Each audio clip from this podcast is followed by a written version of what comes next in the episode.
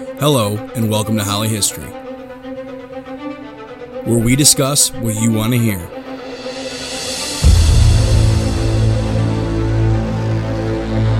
Bringing you the story and answering your questions.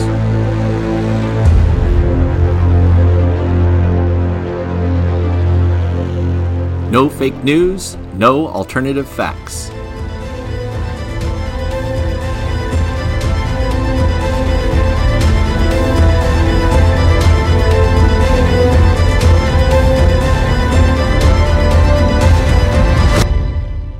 Just history all the time.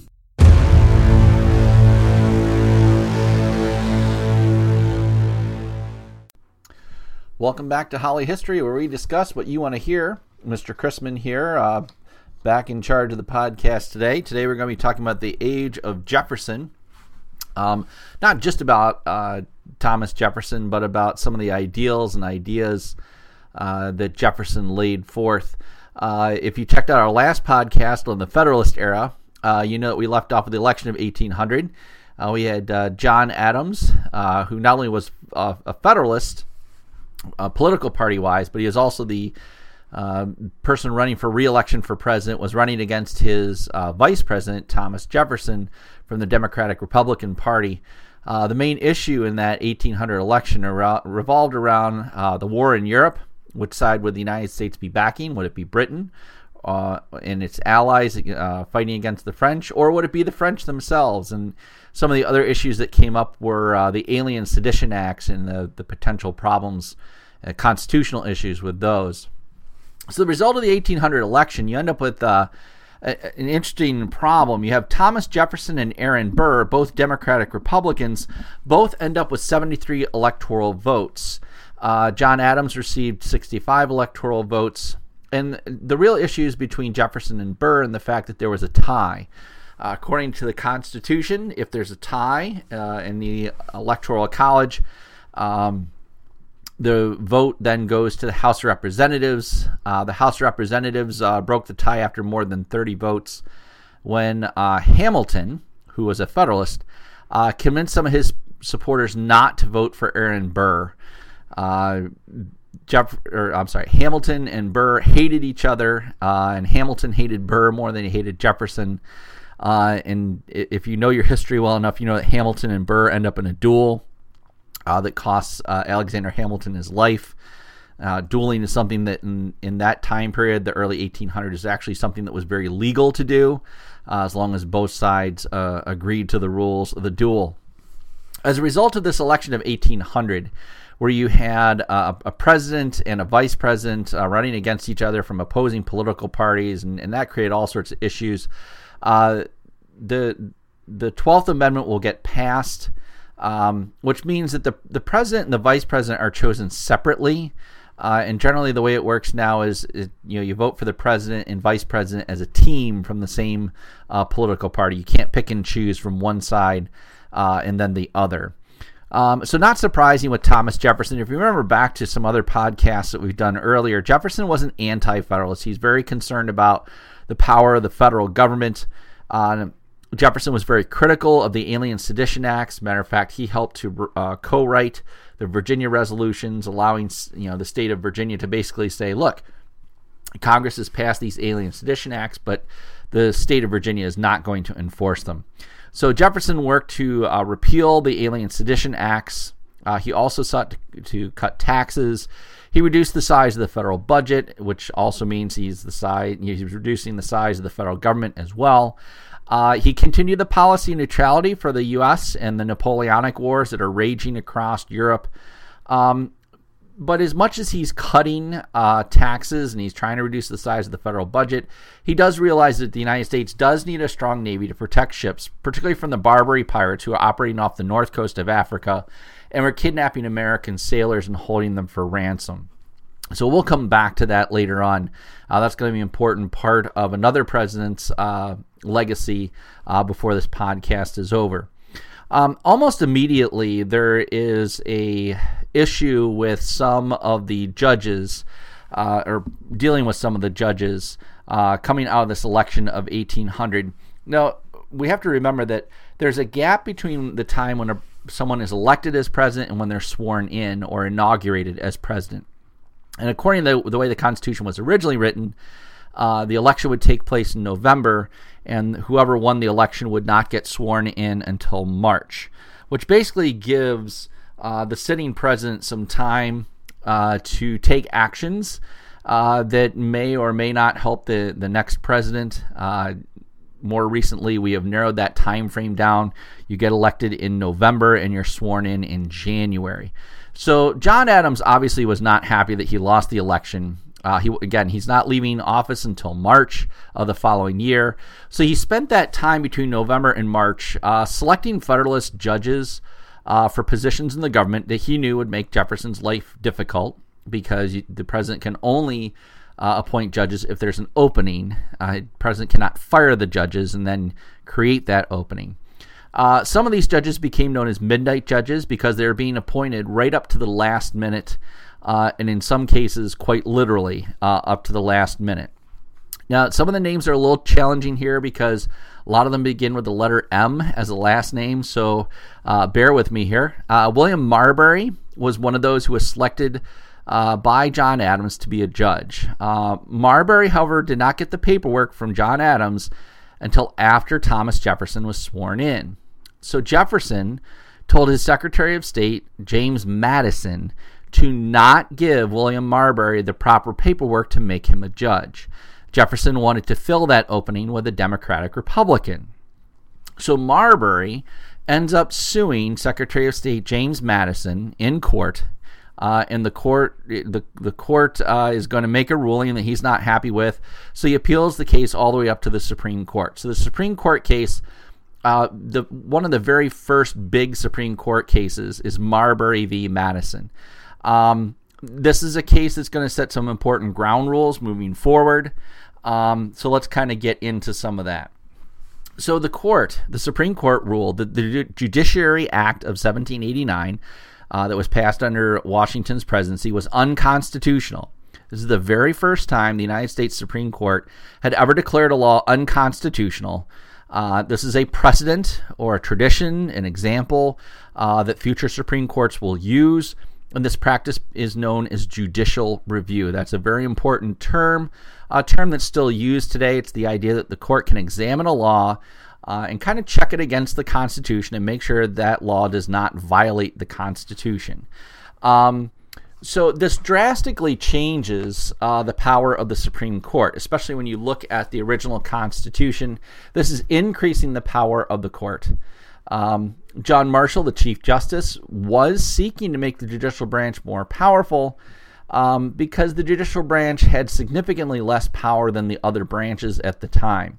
So, again, one of the first major Supreme Court cases increases the power of the Supreme Court, makes it more on equal par with the executive and legislative branches, and certainly is one of those cases that uh, sets a precedent that we still use today that judicial review. So, Thomas Jefferson um, is going to make a purchase that many of you, I'm sure, have heard of before the Louisiana Purchase. But Jefferson has some real um, reasons why he's doing this. This isn't just something that happens to fall into his lap. Uh, Jefferson was a huge supporter of Western farmers. Many of those Western farmers used the Mississippi River uh, to ship their products. They would ship it down to the port of New Orleans at the mouth of the river, and from New Orleans, their products could be shipped out to the rest of the world. The problem for American farmers was the city of New Orleans was owned by France. France uh, would tax American farmers. They would sometimes shut down the port to American farmers. So it became an unreliable uh, place for farmers to send their products. So Jefferson sent some representatives to France with the intention of paying France $5 million for the city of New Orleans and a part of what was modern day Western Florida. Um, France was probably going to take that offer because France, in their war against Britain, uh, Prussia, Russia, and Spain, they're not doing well. They need money for their war.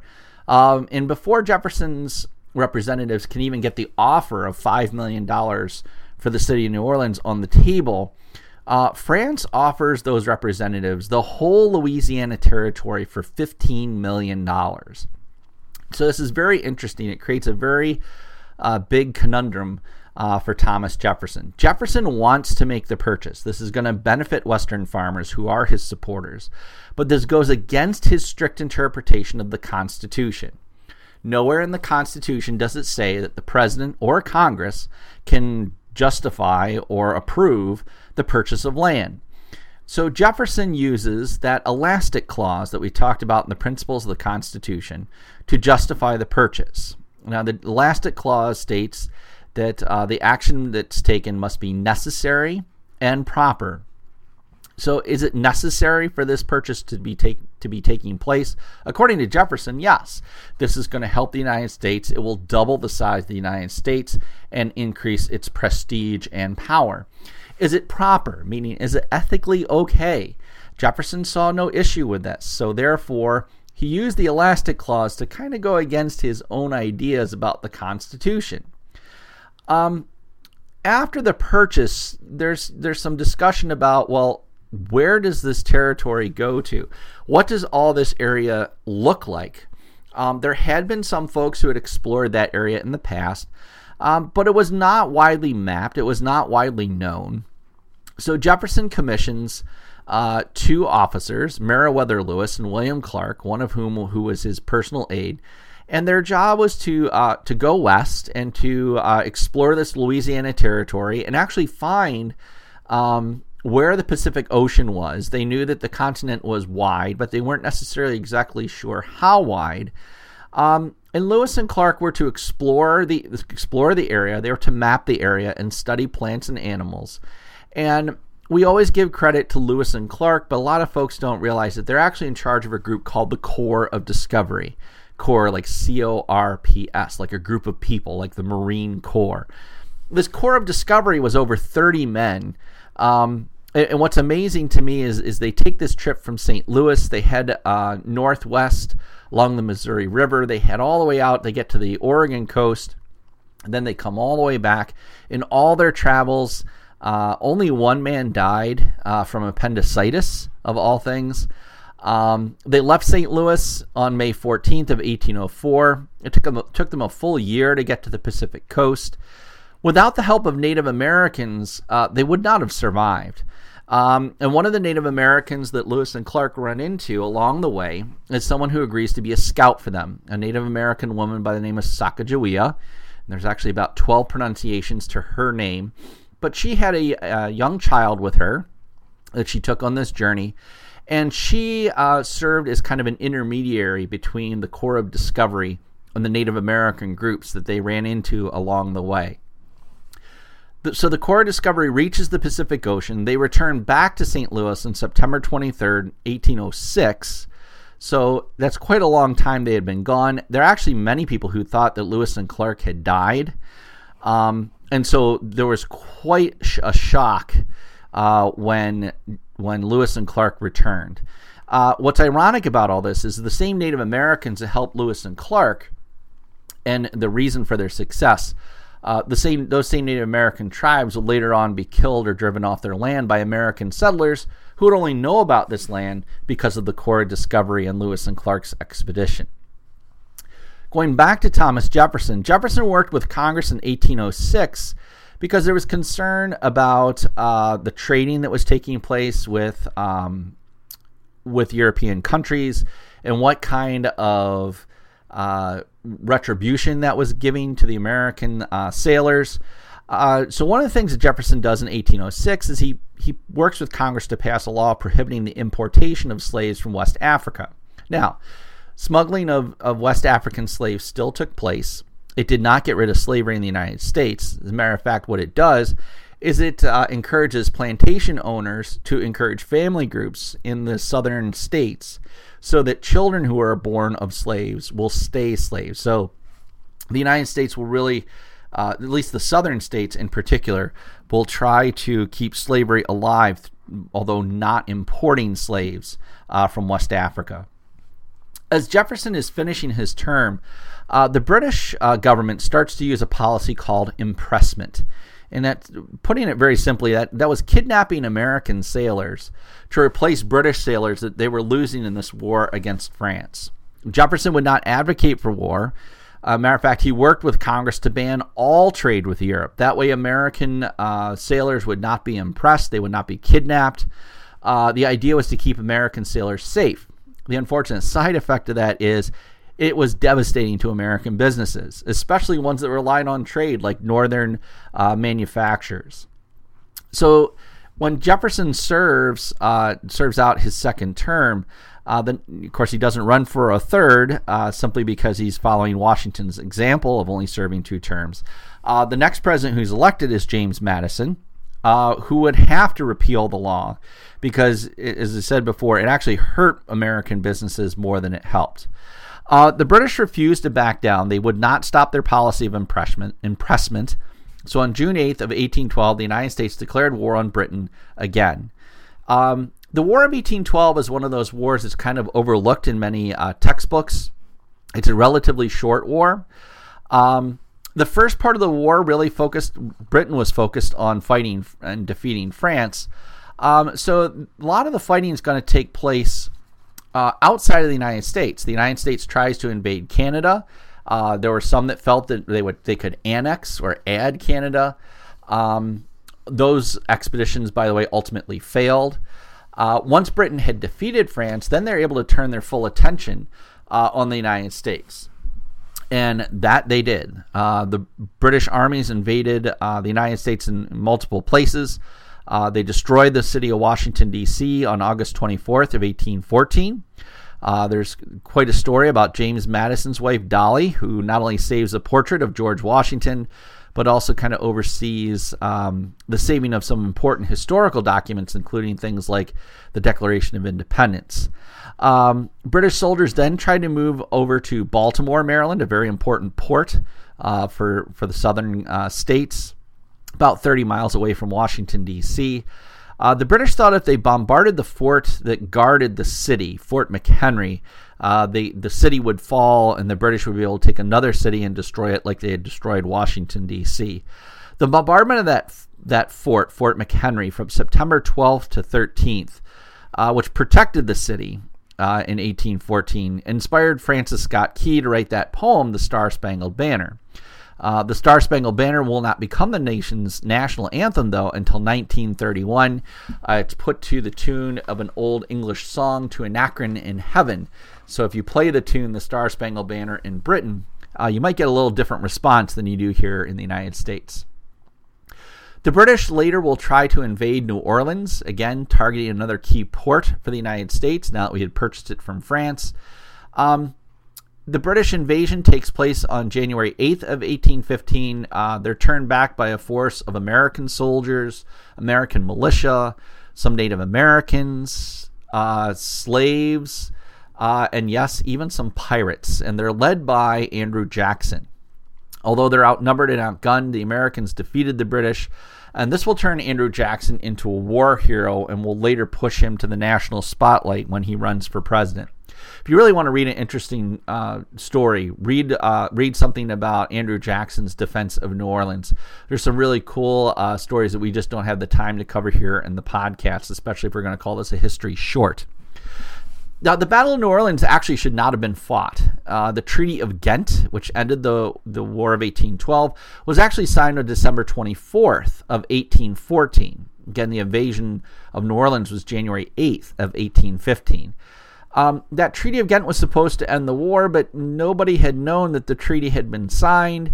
So, as the as news of this peace treaty is crossing the ocean, uh, the British are defeated by uh, the Americans. Now, that treaty again is interesting because neither side gained any land. So, if you're talking about what the United States gained out of this war, land wise, they didn't gain anything. What they did gain is something that can't be measured by money or by property or, or land, and that is they're given respect. Uh, they had beaten the British before during the American Revolution, and there was some concern amongst uh, especially American leaders, that maybe that was just a fluke. That you know, if they if they fought the British again, they wouldn't be able to do it. Um, there was concern amongst northern uh, states that this war was really detrimental to their business. Matter of fact, there was talk about the northern states breaking away to create their own country that would be an, an, an ally with Britain. But that all falls apart with the Treaty of Ghent. Uh, so the United States defeats Britain not just once, uh, but twice uh, in a relatively short period of time. Uh, and that kind of concludes the uh, the age of Jefferson, which includes Thomas Jefferson and James Madison, both, by the way, both of those presidents from Virginia. Um, we're going to uh, pick up after that uh, with an, a time period called the Era of Good Feelings, and we'll talk more about in the next podcast.